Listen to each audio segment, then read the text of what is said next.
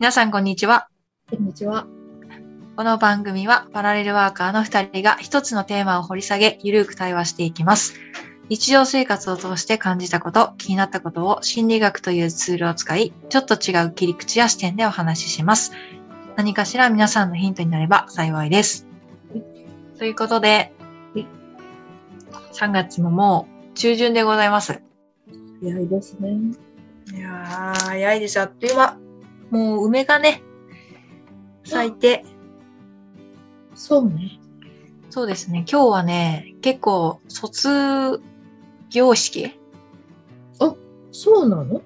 はい、袴着た子も見たし、高校生も中学生も結構この辺は多かったですね。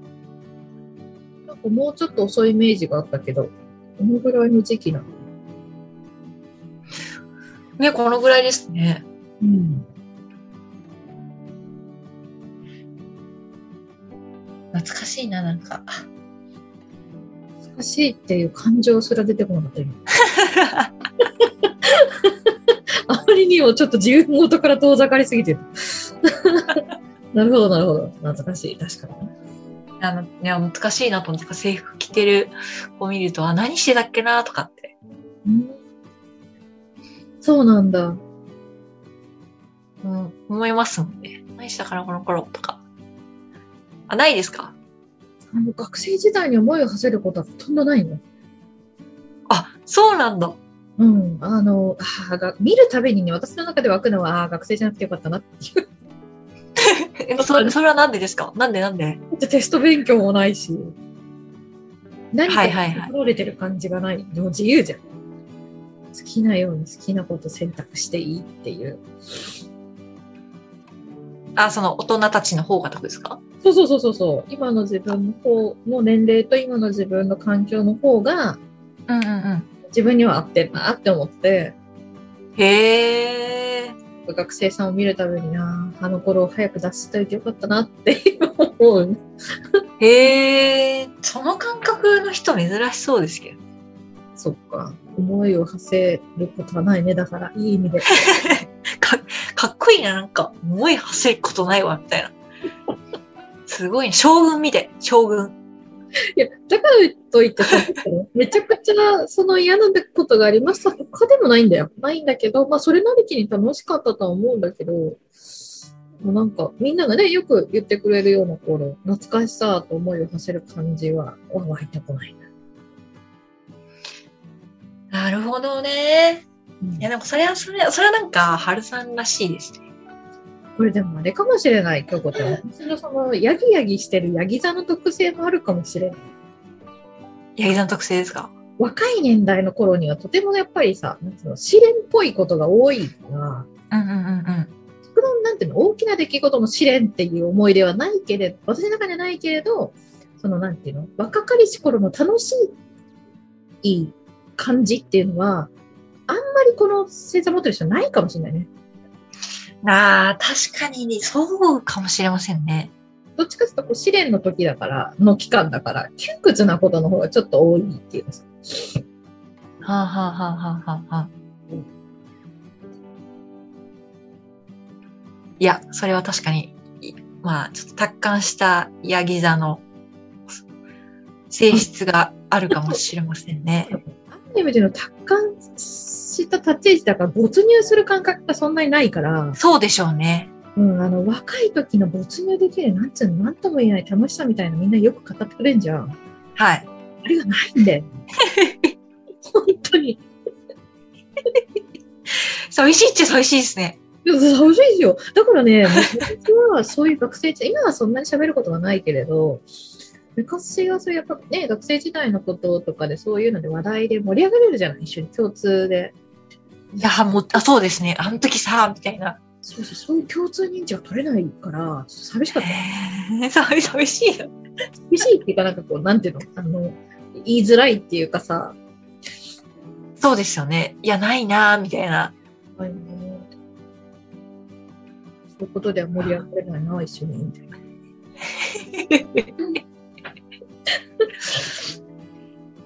いや、でも、そう、確かにそうですね。といってもか、大器晩成型だからさ、よ、よく言う大気のせですか？晩成型の運勢だから、あの、運勢を年取れば取るほど楽しいわけよ。なるほどね。そう。まあ、それはそれで、なんか年を重ねるごとに楽しいっていううんことですもんね。そうなの。だから、今まだ、なんて言うんだろう。あの、本当に老い、まあ、老いてはきてるけど、もちろんね。いろいろ老いてはきてるけど、ただ、動けないとか何かしすごく支障がある老い方までは行ってないから、年齢的には。だから、ちょうどいいゾーンではあるんだよね。窮屈な若い世代から抜けていって、自由度が高まり、かといって、すごく老いてるかしたそうでもないから、体の自由も効くし、みたいな感じで。ただ、もう、もうあと10年、20年したら、大器晩成で何が起こるのか、ちょっと期待はしてるけど、いつ完成するのかっていう。でいいつが仕上がり時なんだろうみたいなさ、まさか死ぬ間際じゃないでしょみたいな感じで、ちょっとね、あと10年、10年、15年後ぐらい、だったらまだ体は動くだろうとは思ってる。いや、その大器晩成っていう言葉を作った人何なんですかねいつ、何なんですかね、それ。なんか、そうよね。大器晩成、いつ晩成するんですかいつ完成するんだよっていう。なんか都合が結構いいじゃないですか。あなたなんか大器は晩成型よねみたいに言われて。あ、そうですかとか言って。いや、いつ完成すんのかなとか。よく言われるんですけど、いつですかねみたいな。でそれこそ自分の寿命を知っていてさ、こうピーク時を知っていてとかだと調整つくけどさ、はい。そこわかんないからね。そうなんですよ。それそれ。いつまでも大器晩成だから、まだまだなんだっていう期待値だけがあって、過ごしている。そうですよ。期待値あってなんかずっと、いつ来るだろういつ来るだろうみたいな感じで生きてるけど、なんか、あれ来なかったなみたいな。作業に晩成せずに終わったんですけどって言うかもしれない。そう。なんかそれもある可能性もあるじゃないですか。我が人生何だったのか、ピークもなく。そう、なんか都合がいい言葉だような感じもするし、面白いね。なぁと思って。もうなんか大器晩成って言われるんですよ。でもさ、京子ちゃんの大器晩成はさ、あ、でもそうか、晩成と晩成なのか。どうなんだろうね。なんか私の中では結構、ピーク、まあピークとは呼ばないけど、もっとメリハリのついた人生な感じが見受けられてるんだけど、そういうでもないの？どういうことですか？メリハリのある。ちゃんとどういうこと？なれちゃんと喜怒哀楽がさ、あの、なんていうの？その瞬間に訪れているっていうかさ、なんか、私の、私が見る私の人生はそういう感じじゃないね。はいはいはい。やっぱりこう、なんつうの？ひうん。喜怒哀楽がない。はいはいはい。感じだけど、はいはい。はいはいはい。もっとさ、ちゃんと波が、あの、変化がある感じがすごいしてて。いやでもそれと大器晩成はまた別物か。うんなんかそれをだからどう、その言葉はどういうニュアンスなんて捉えた人が作ったのかなってわかんないけど。ね、そこちょっとなんか、面白い。大器晩成とは一体何なのかっていう。なん、だってなん、なんなんでしょうね。なんかなんなんだろうなと思って。親しか捉えてないかも、そう考えれば。謎だなっていう。もうね、都合のいい言葉はいいよね。そうね、占い、なんか占い師のおばちゃんに、あんたはね、大器晩成よとか言って言われて、いつ、いつ来んだろうなって思って。その時は、あ、そうなんですねとか言って、年を重ねます大器晩成って、確かに、確かに。うんちょっと調べた感じだと、男性40から60説では出てたけど、じゃあまだだ。私はまだです。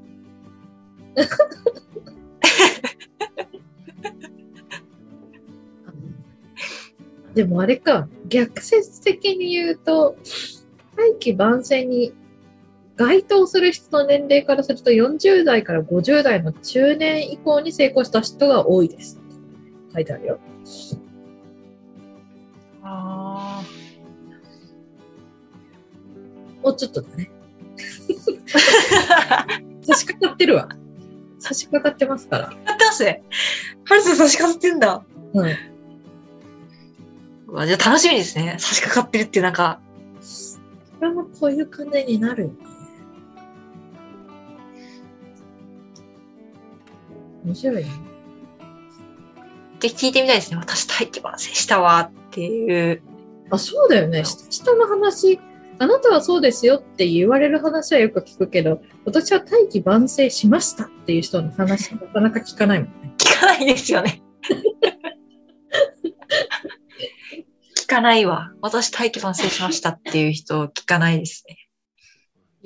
世の中的にどんだけいるんだか知らんけど。面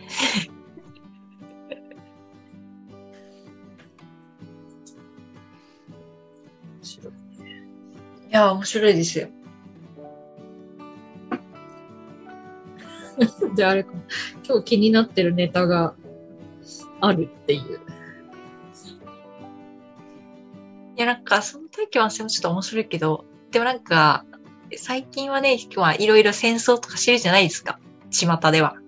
巷ではされてるらしいですね。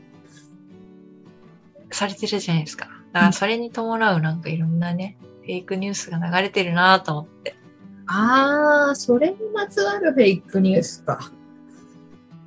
なるほど。まあ、そうじゃなくてもいい,、ね、いっぱい流れてると思うんですけど、うん。そうますますちょっとテレビを見てると、ねまあ、ネットもですけど、まあ、踊らされちゃうよねっていうのをひしひしと感じるなと思って。なるほどね。うんあれだよね。あと、あと、あの、iPhone あるじゃないですか。うん。まあ、スマホ、あ、スマホって、まあ、Android もそうだと思うんですけど、うん。なんかこう、検索してないうん。ワード、うん。かけてないワードでも、うんあの、すぐに、うんなんかこう、広告が出てきたりするのはなんでなんだろうなと思って。ねえ。検索かけてないし、あの、盗聴されてるんだろうなって思ってるんですよ。盗聴？まさか。喋ってることって、だって喋っ、し検索はしないけど喋る、喋ってる。うん。その喋ってたら、俺の急に出てきたみたいな。っていうのがなんか最近多いなと思って。そうなんだ。全然気づいたことなかったわ、そこは。アルゴリズムで出てくるのか、でも今喋ってた内容で急に出てくるなのかって思って。えそれまあ、ものすごく京子ちゃんに対応したスマホなんじゃない？いや、はるさんもですよ。私のなのかな？え全然はい。ですか？うん、私はもう明らかに検索したやつが出てきてるなとは思ってたけど。いや、検索を超えて出てきてるなって思って。京子ちゃんあれかな？すっごい根本的なところに今気づいてしまったんだけどさ、何ですか？喋ってることがってたじゃん。はい。喋ってないよね。ん？喋っ、普段そんなに喋ってないじゃん。はいはいはいはい。私がね、はい。テキストコミュニケーションしかしてない。だから、感じるほどの何かがないのかなもしかして、日常にって。今、ちょっとふと気づいてしまった。そうだ、喋ってない。そう人と喋ってるといろいろね、こうワードがいっぱい出てくる。だからそれをなんか、こう聞いてんのかなと思って。聞かれてんのかな？うん。聞かれてるとしか思えないんですよね。だからもう最近携帯に話しかけてますよ。なんでわかった？って。なんでわかったんだ？って。それもさ、検索してないのになんでわかったんだ？っつって。京子ちゃんそれあれじゃない？スマホの先に聞いてる人がいる前提じゃん。そうですよ。だから、だから話気づいてるからな、こっちは。つって。もうあれじゃないの？あの、そこまでしされてたらアルゴリズム的にもうじゃ音声から全部読み取ってやってんじゃない人介在してないんじゃない あでもきっとそうなんでしょうね。人が介在してないけど、なんかこっちはなんか、その先に人がいるように感じて、そうだよ。だからもう、そう、スマホに話しかけてる。なんでで分かったんだって。面白すぎる。こっちは知ってんだぞって。聞いてるからってここに広告表したなって。面白いね。なるほどね。よなんか多くて。あ、そうなんだ。はい。それだし、なんか、あの、えっと、まあ、補助金を申請してるんですけど、うん。補助金申請しした多分個人情報データがうん。絶対バレてて、どっかから。おで、知らない番号から急に電話かかってきたんですよ。え？で、なんか会社の電話から、会社のなんか営業かなと思って、うん。それは困るなと思ってすぐです。すぐ折り返し電話かけたら、うん。なんか税理士紹介所ですみたいなとこから来て、え税理士紹介所とかうん。税理、なんかお困りではございませんかみたいな。いや、全然大丈夫ですとか言ったんですけど、あからさまに、それって待って、補助金のなんかデータ入力したとこから出ていってませんか？怖なんかそういうこと多いな。いいな。だから、なんだろうなと思って、まあなんだろうなっていうか、まあ、まあそうなんでしょうけど、まあどっかからも全然出てるんでしょうけど、うん。私も補助金やったけど、来なかったな。え、本当ですか？マゲット街だった。へえ。なんだろうなと思って。だったらなんかもう、情報を、やっぱり、なんかもう共有財産として開示してほしいです。ああ、そうね。うん。そうだけってか使うんじゃなくてね。あ、そうです、そうです、そうです。確かにね。いや、スマホに話しかけなくていいじゃないですか。お前ら聞いてんだろうとか言わなくてもいいもんね。そうそうそうそう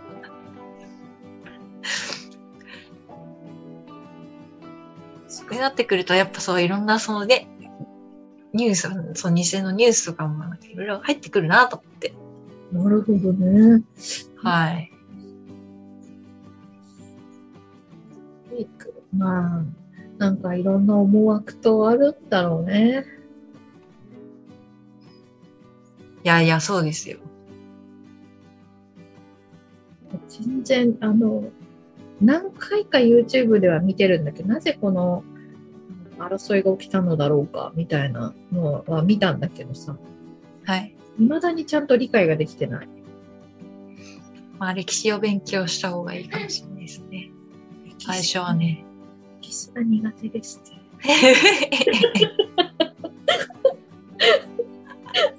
あの、皆さんが大好きなな、歴代将軍とか、将軍系も全くわからないぐらい歴史が苦手ですって。もっと言ってしまうと興味がないっていうところなんだろうけど。ああ、そうですよね。うん。だからよくさ、偉人に学ぶとかもあるじゃん。は。い。本当によく知ってんなとかね、まあ現代に近い人でも。はい。全く興味がない。まあでもなんか、興味なくても、あれですよね。はるさんは大丈夫ですね。もうなんか、ヤギ座だから、達観しちゃってるから、別に。だからね、もうね、これちょっと一つ困った問題があるのよ。何ですか？歴史を知らない、あの、現代の、それこそさ、優れたビジネスパーソンとかも知らない、ああ、はいはいはいはい。ちゃんとしたところの、まあ、大手とは言わないけど、ちゃんとしたところのちゃんとした人たちと話通じなそうだな、みたいな。だから、そことの交流は諦めてんだけど、ああ、確かにそっか。ああ、確かにそれ一個あるかもしれないですね。そう、だから大事にするものの価値観が違いすぎるなっていうのはなんとなく社会に出てからああ、ね。確かにね。うん、だってその答え自分の中にあるでしょとかって言ったら終わるじゃん。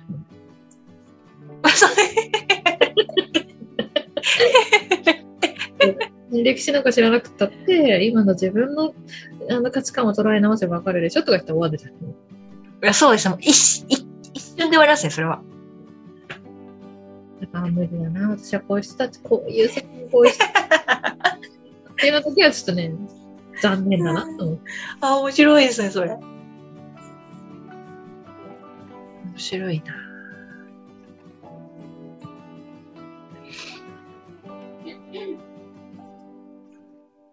今、あのうん、ユダヤ、ユダヤ教の、うん。あの、教えみたいな本を読んでるんですけど。ユダヤの人ってすごいまあ頭がいいとされていて、うん。で、あの、金、金融関係はほぼユダヤ人じゃないですか。ユダヤ人なんですよ。司っているのが。うん。だからその人たちは何を学んで生きてきたのかみたいな。なるほど。っていうのが読ん、今読んでるんですけど、まあ、それを読むと、まあ、日本人のこの価値観、お金に対する価値観とか、うんとは全く違うものだなとか、なんかこう、もうちょっと違う視点が入れるかなと思って白い。読んでます。なんか、京子ちゃんが取ろうとするこの範囲というか、あれが広くていつもすごいなと思うんだけどさ、はい。それやっぱ興味関心があるっていうところが強い。うん、あり、ありますね。学ぶのもほら好きだから。そうだ、学習力があるんだよね。はい。学びたがりなんで。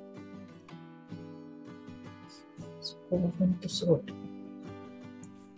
でもなん、なんでしょうね。あの、質問、ユダヤ人は質問で掘り下げていくんですって。ちっちゃい頃から。ああ、そうなんだ。はい。なんでそう思うのってお母さんに言われて、うんこうこうこう思う。なんで、なんでなのって、それをずっとずっとずっとちっちゃい頃からやるんですって。ええ自分の頭で考えて答えを導き出すっていうのを、本当に幼少、生まれた時からやるんですって。い脳トレだ。や、そうです、そうです、そうです。脳トレの英才教育が入ってんだ。そうなんですよ。すごい。それは違うよね。それは全然違うじゃないですか。うん、違う。うん、その、その、その教えの中にいっぱい、その、成功事例じゃないですけど、成功事例は失敗事例、まあ事例というか話がいっぱいあって、こういう王様がいて、こういうことをしました。そこにどういう人が現れてこういう風になりました。うん。じゃああなたはここからどう思った？っていうところからどんどんどんどんどんどん掘りはげていくんです。うん。お話で、それが兄弟がいたら兄弟全全員違うわけじゃないですか。なるほどね。そこでまた議論が生まれるんですって。僕はこう思うよ。えなんでそう思うの？とか。そこでもっと話が、あの、なるんですって。だから、あの、その中で、だから、あの、一つの物事に対しての視座が全然違う。うん。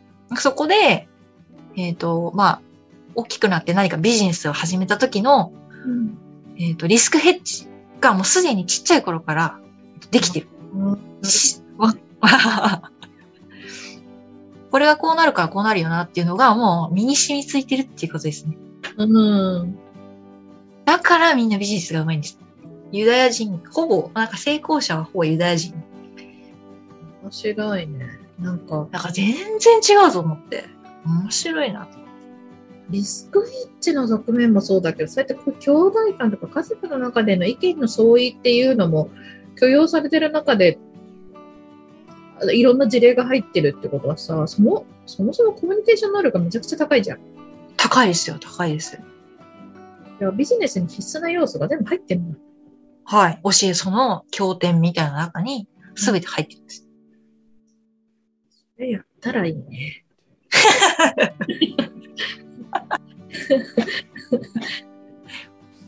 面白いですよね。でもしかもその経典を、うんえっと、字起こしするまでに何千年もかかっ何千年かなかかったんですって。なぜなら、基本的には地起こしはしないっていう教えらしいんですよ。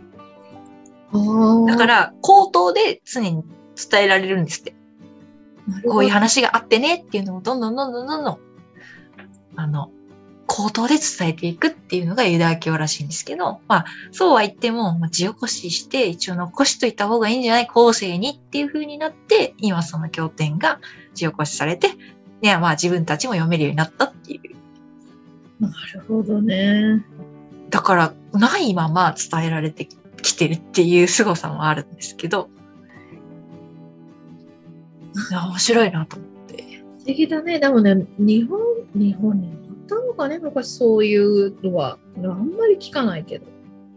まあ、日本ももっと、自分日本人は退化してると思っているので、まあ、いい面、もちろん進化した部分もあると思うんですけど、なんか精神性とかそういう部分は、まあどちらかというと退化してるかなっていうふうに感じていて、前、その昔の人たちの方が精神性も高いし、多分学ぶところとか見るところが多分、まあ時代も違うから違かったかなと思って。うん。でもそうだろうね。でもなんかさ、精神性の対価ってさ、いつも思うのはさ、あの、自然とどれだけ密にうんうんうんうん。できるかとかって結構大きな違いのような気もしていてさ、日本そのものの精神性の高さって、まあ私もどっから来てんだか、そもそもルーツを知らないからあれだけど、これだけしあの自然の中に暮らしてた、なんていうの、自然が多い国って言ったらいいの？わかんないけど、はいはいはい。だったら昔は確かにそうだよねっていう感じもするよね、密接にね。でそうですね。うんうんうんうん神。がいてっていうさ、やっぱ神様のね、数の多さとかっていうことからしたって、自然とのなんか密度の濃さみたいなのはそこからも取れるけど、そそういうのから切り離されていくと、どうしても落ちるのかもね、そういう感覚がね。そうでしょうね。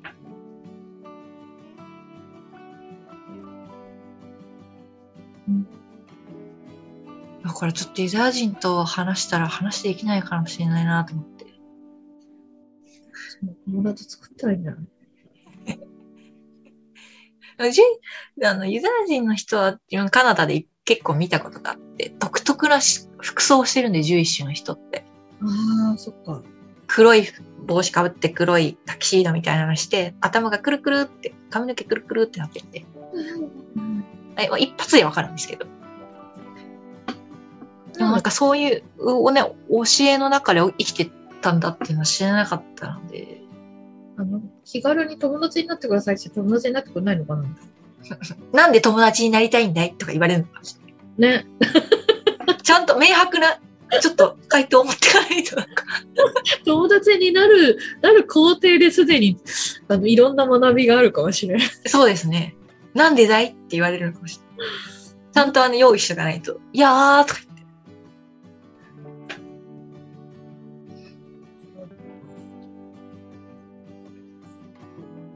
でもね、読んだら面白いです。はるさんこれ読んだら面白いかもしれない。いや、今日じゃん。あの、あれですよ。私は本、本から学べない人だっていうのが出ちゃったから。あ、そうだ、忘れてた。あ、忘れてたわ。そう、だから、あの、京子ちゃんのみからこうやって話を聞くのはとってもいいのよ。人から伝えられるっていうのが一番早い。雄大教授。そう。あ、そうか。で伝えていくっていう。だからは学べないっていう。じゃあ、はるさん向いてるかもしれない。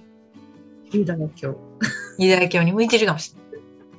ちょっとお友達になってみたいよね。許されるのであれば。ねそうですよね。どういう会話すんだろうな、みたいな。い面白い。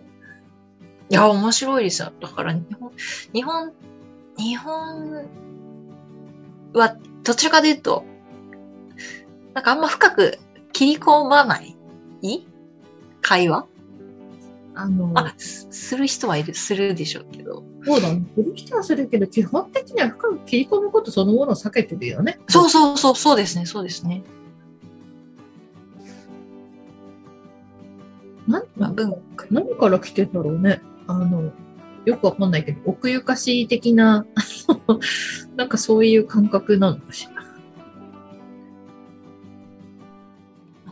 でしょうね。まあそうでしょうね。そもそもオープンマインドじゃないよね、この民族はね。そうですね。オープンマインドではないですね。うん、まあ、それも、いつまで、そのままでいくのか、か、これから変わっていくのかはわからないですけど。えわかんないけど、でもこれだけな、なんていうの、あの、グローバルな社会みたいに言われてさ、世界とのつながりうんうん。方が変わってしまったじゃない？もし、あの、こ孤独な島国ではいられない つながりがもうある以上は、閉じてもいられないんだろうけどね。もうね。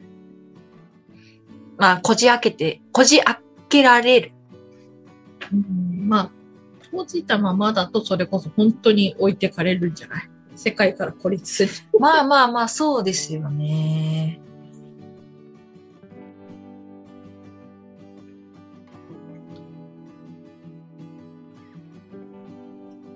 方向に進むのが日本にとっていいのかまでは全然私もそんな分かってないからありがとう。いや、そうですよね。いや、でもと、もっとあの、外国の人が入ってくると思います。うん。だからもう巣鴨もじいちゃんばあちゃんだ、じいちゃんばあちゃんと外人になるじゃないですか。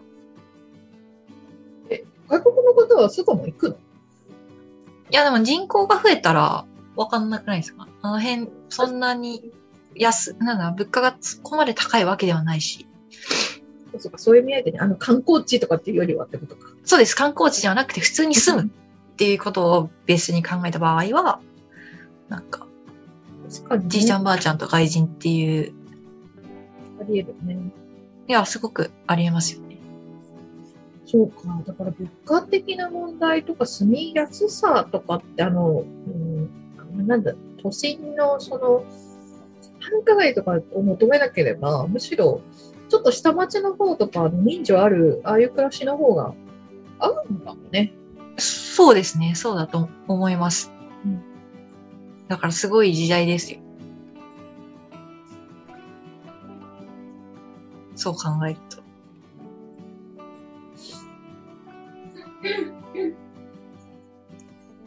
いや、どうなるんでしょうね。なんか、100年後とか、まあ、30年後ぐらいでもすごい変わってるかもしれないですけど。10年後か。全然予測がつかない。ねですよね。うん。だな。自ら何かを欲して生きる年じゃなくなるしね。あ、そっか。70超えるからね。何してるんですかね。皆さんの働きの恩恵を受けて暮らしてるの 日々ありがとう。皆さん労働してくれて。そういう世界に突入するのか。ただ、そうありたいですよね。そうありたいわ。やりたいと思う一方、リアルなところでいくと、もう親が70を超え出したから、うんあ、まだ働いてるわ、とか、まだ何かの世話してるわ、みたいな感じだから、全然今、自分が思い描く70の自分っていうのと乖離がありすぎるね。あー、そっか。今の親がリアルだとすれば、もっと変化した先には、まだまだ労働力 を活用してる可能性は全然あり得るからね。まあそうですよね。働いてるか。うん。悠々自適に過ごしているか。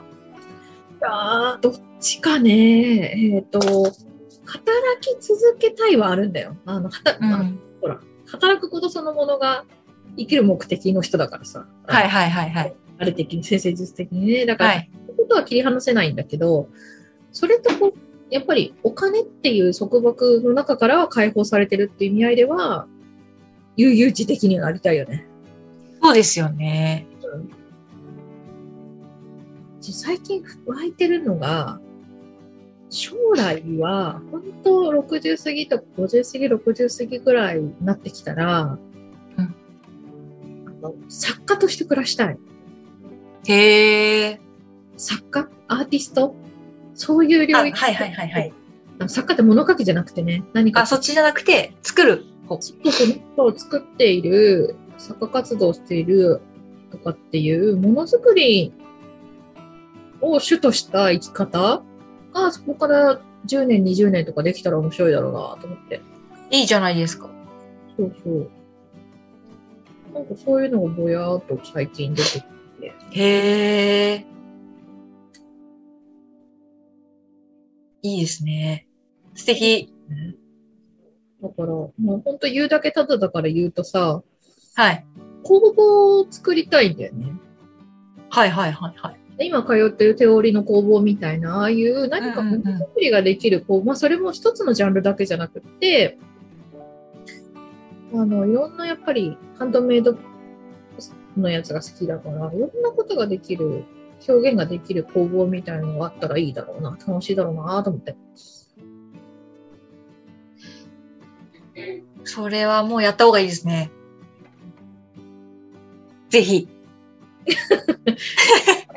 直近すぐじゃないからね。私の構想の中で。ぜひ。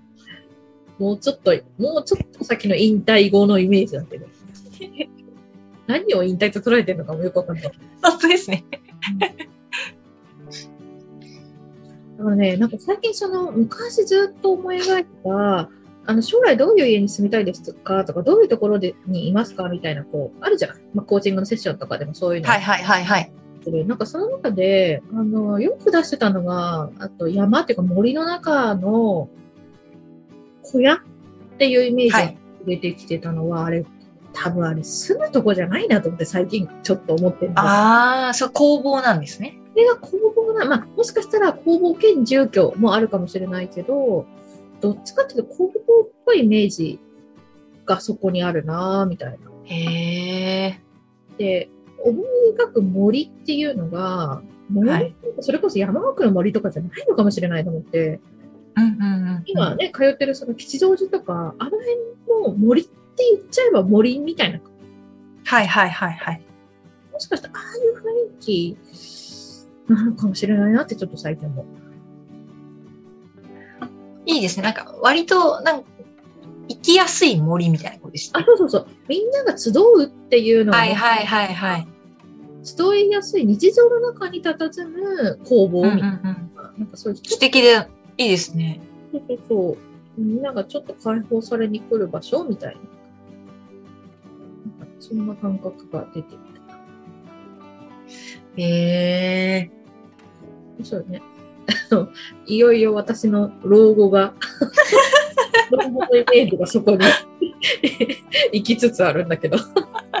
それがもしかしたら大器晩成かもしれない。いや、でもね、それは思う。あの、本当に自分が生きたかった生き方ってなんだろうと思ったら、はい。できないと諦めたけど、アーティストっぽい活動をしたい。はい。でそれで、なんか表表現する人になりたいみたいなのがあったから、それを大器晩成の中でやり、やるとすれば、別に世界的なアーティストになるとかじゃなくて、うんなりたかったものになるっていう意味合いでは、大器、大器晩成だよなと思って。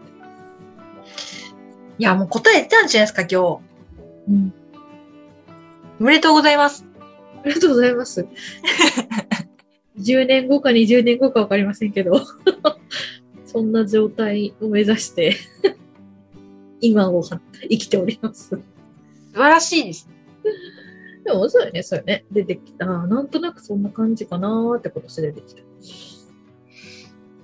や、もうちょっと、今日の、今日の答えが出たので、はい。大器晩成の、この音声がどうか、10年後、20年後もちょっと残っていてほしいですね。いや、本当だね。世の中に投げた音声が。私こんなこと言ってたよ、みたいな。ある可能性はありますね。大器晩成してた、みたいな。うん、面白い。じゃあ今日ははい。答えが出たので、はい。こあのぐらいにしておきたいと思います。りがとうございます。はい。じゃあ今日もありがとうございました。ありがとうございました。